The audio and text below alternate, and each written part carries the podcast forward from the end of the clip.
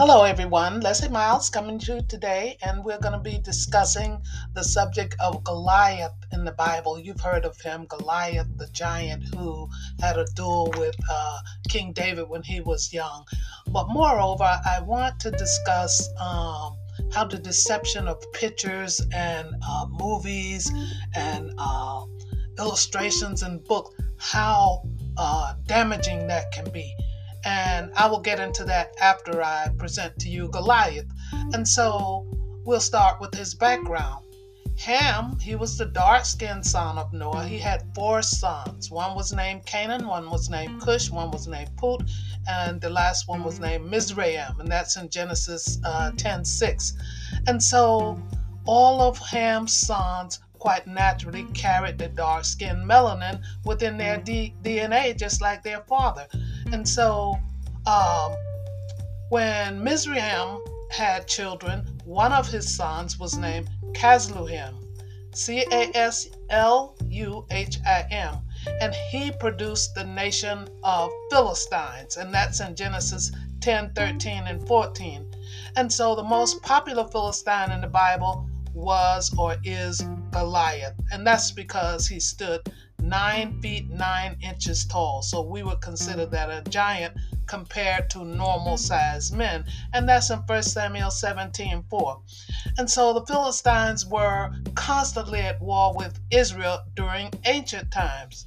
Therefore, to gain dominance over the region, Goliath uh, proposed a duel between the best man of Israel and himself, saying that whoever wins will serve the other. But all of the men of Israel were terrified of Goliath due to his size.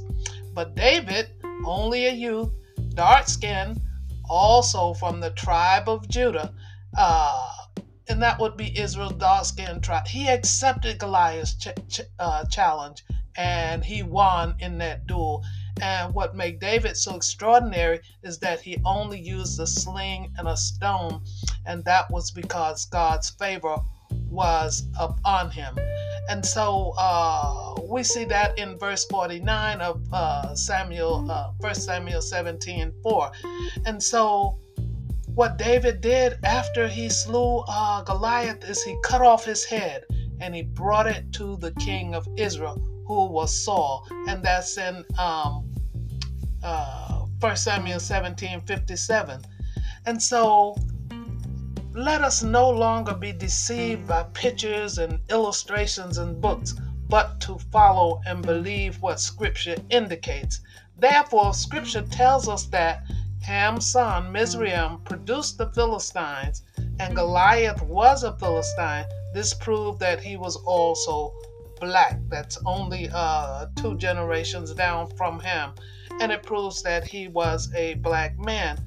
However, um, I after um, one of the people who claims to know the scriptures very very well, he had uh, I had an encounter with him where he just insists that uh, the Philistines produce some other uh, nationalities, and that could have happened way down the road, generations upon generations. Many many different races of people uh, were uh, established from these three sons of uh, Noah.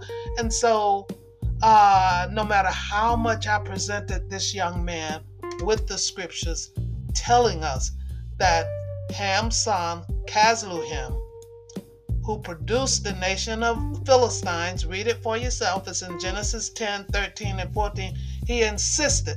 Now, this happened uh, because when we have looked at pictures for so long, generations after generations after generations, and we become brainwashed with the picture, then it's very hard for some people to move from the picture into the scripture and abide by what scripture says. They would rather uh, make God be a liar and themselves the truth because they hate to accept that they were tricked and deceived by the pictures that was presented to the world.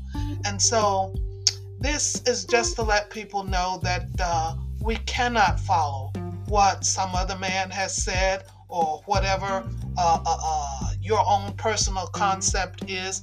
We have to follow what Scripture says.